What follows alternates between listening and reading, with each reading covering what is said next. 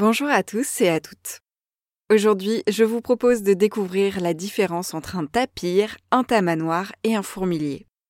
Je ne sais pas si vous avez déjà remarqué, mais quand vous lisez un imagier un enfant, ça commence souvent par une vache, une poule, un chat ou un lion, des animaux simples à identifier et surtout simples à imiter.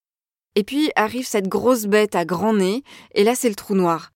Vous avez beau y réfléchir à toute vitesse, aucun nom, aucune imitation vous viennent en tête.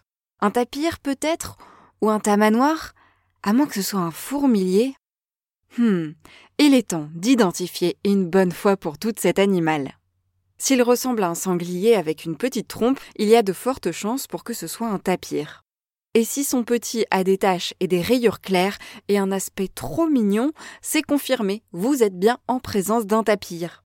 Vous pouvez donc raconter au petit être humain sur vos genoux que le tapir est un solitaire qui vit la nuit et se nourrit de feuilles, de racines et de petites plantes. Il existe aujourd'hui cinq espèces de tapirs dans le monde, en Asie, en Amérique centrale et en Amérique du Sud. Chassés par l'homme pour sa peau épaisse et sa viande, victimes de la déforestation, les tapirs sont aujourd'hui classés vulnérables ou en danger d'extinction. Bien entendu, vous pouvez attendre que votre protégé soit un peu plus âgé pour lui partager cette information. Si le museau de l'animal que vous essayez d'identifier est tellement grand qu'il touche presque le sol, que son propriétaire a une tête fine, une longue queue touffue et des pattes épaisses, vous êtes en présence d'un tamanoir.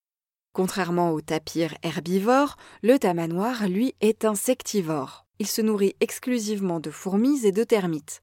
Il les attrape grâce à sa langue de 60 cm de long enduite de salive gluante. Comme le tapir, son existence est menacée par la chasse et la destruction de son habitat. Et détail poétique, il est également le héros d'un célèbre poème de Robert Desnos intitulé Avez-vous vu le tamanoir?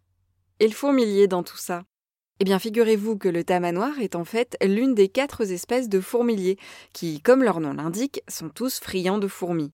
Les fourmiliers vivent en Amérique du Sud et en Amérique centrale. Le tamanoir est aussi appelé fourmilier géant, car il mesure environ 1,90 m. C'est bien plus que les autres fourmiliers qui ne dépassent pas 1 mètre de long. Reste le problème des bruits que font les tapirs, tamanoirs et fourmiliers. Je me garderai bien de me lancer ici dans une imitation. Je vous propose donc de faire diversion et de tourner la page de cet imagier le plus vite possible.